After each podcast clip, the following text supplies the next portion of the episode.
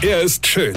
Er ist blond. Und er ist der erfolgreichste Comedian aus Rheinland-Pfalz. Ich werd der Pierpasmus. Exklusiv bei RPA1. Sven Hieronymus ist Rocker vom Hocker. Habt ihr das gelesen, gehört oder zumindest mitbekommen?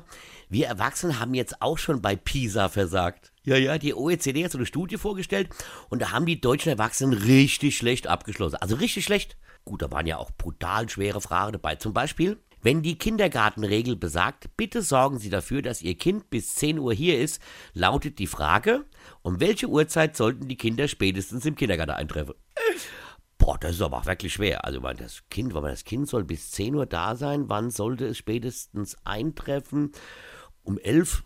Ich weiß es nicht. Also, gemeine Frage. Also beim Verstehen, Interpretieren und Bewerten von Texten erreichten die deutschen Teilnehmer leicht unterdurchschnittliche Werte und landeten auf einer Stufe, die entspricht der OECD, also dem Niveau eines zehnjährigen Kindes entspricht. um Himmels Willen, liebe deutsche Erwachsene, das kommt davon, wenn man mittags immer die Glotze einschaltet und auf RTL mitten im Brennpunkt oder Familie im Leben schaut oder so ähnlich, ja, und die Zeit nicht nutzt, ja, um zum Beispiel RPR1 das Bildungsradio zu hören. Ja, ja, wir sind ein Bildungsradio. Hier bei uns werden Sie geholfen. Hm? Also lernen wir heute mal als allererstes die verschiedenen Zeiten. Mal ein Beispiel. Ich schweiße meinen Auspuff. Das ist Präsens. Das Wort schweißen wird im Präterium zu schwoss.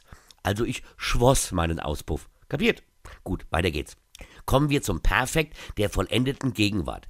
Hier wird aus dem Wort schweißen geschwissen. Also ich habe meinen Auspuff geschwissen. Und zum Abschluss noch, pass auf, Futur 1.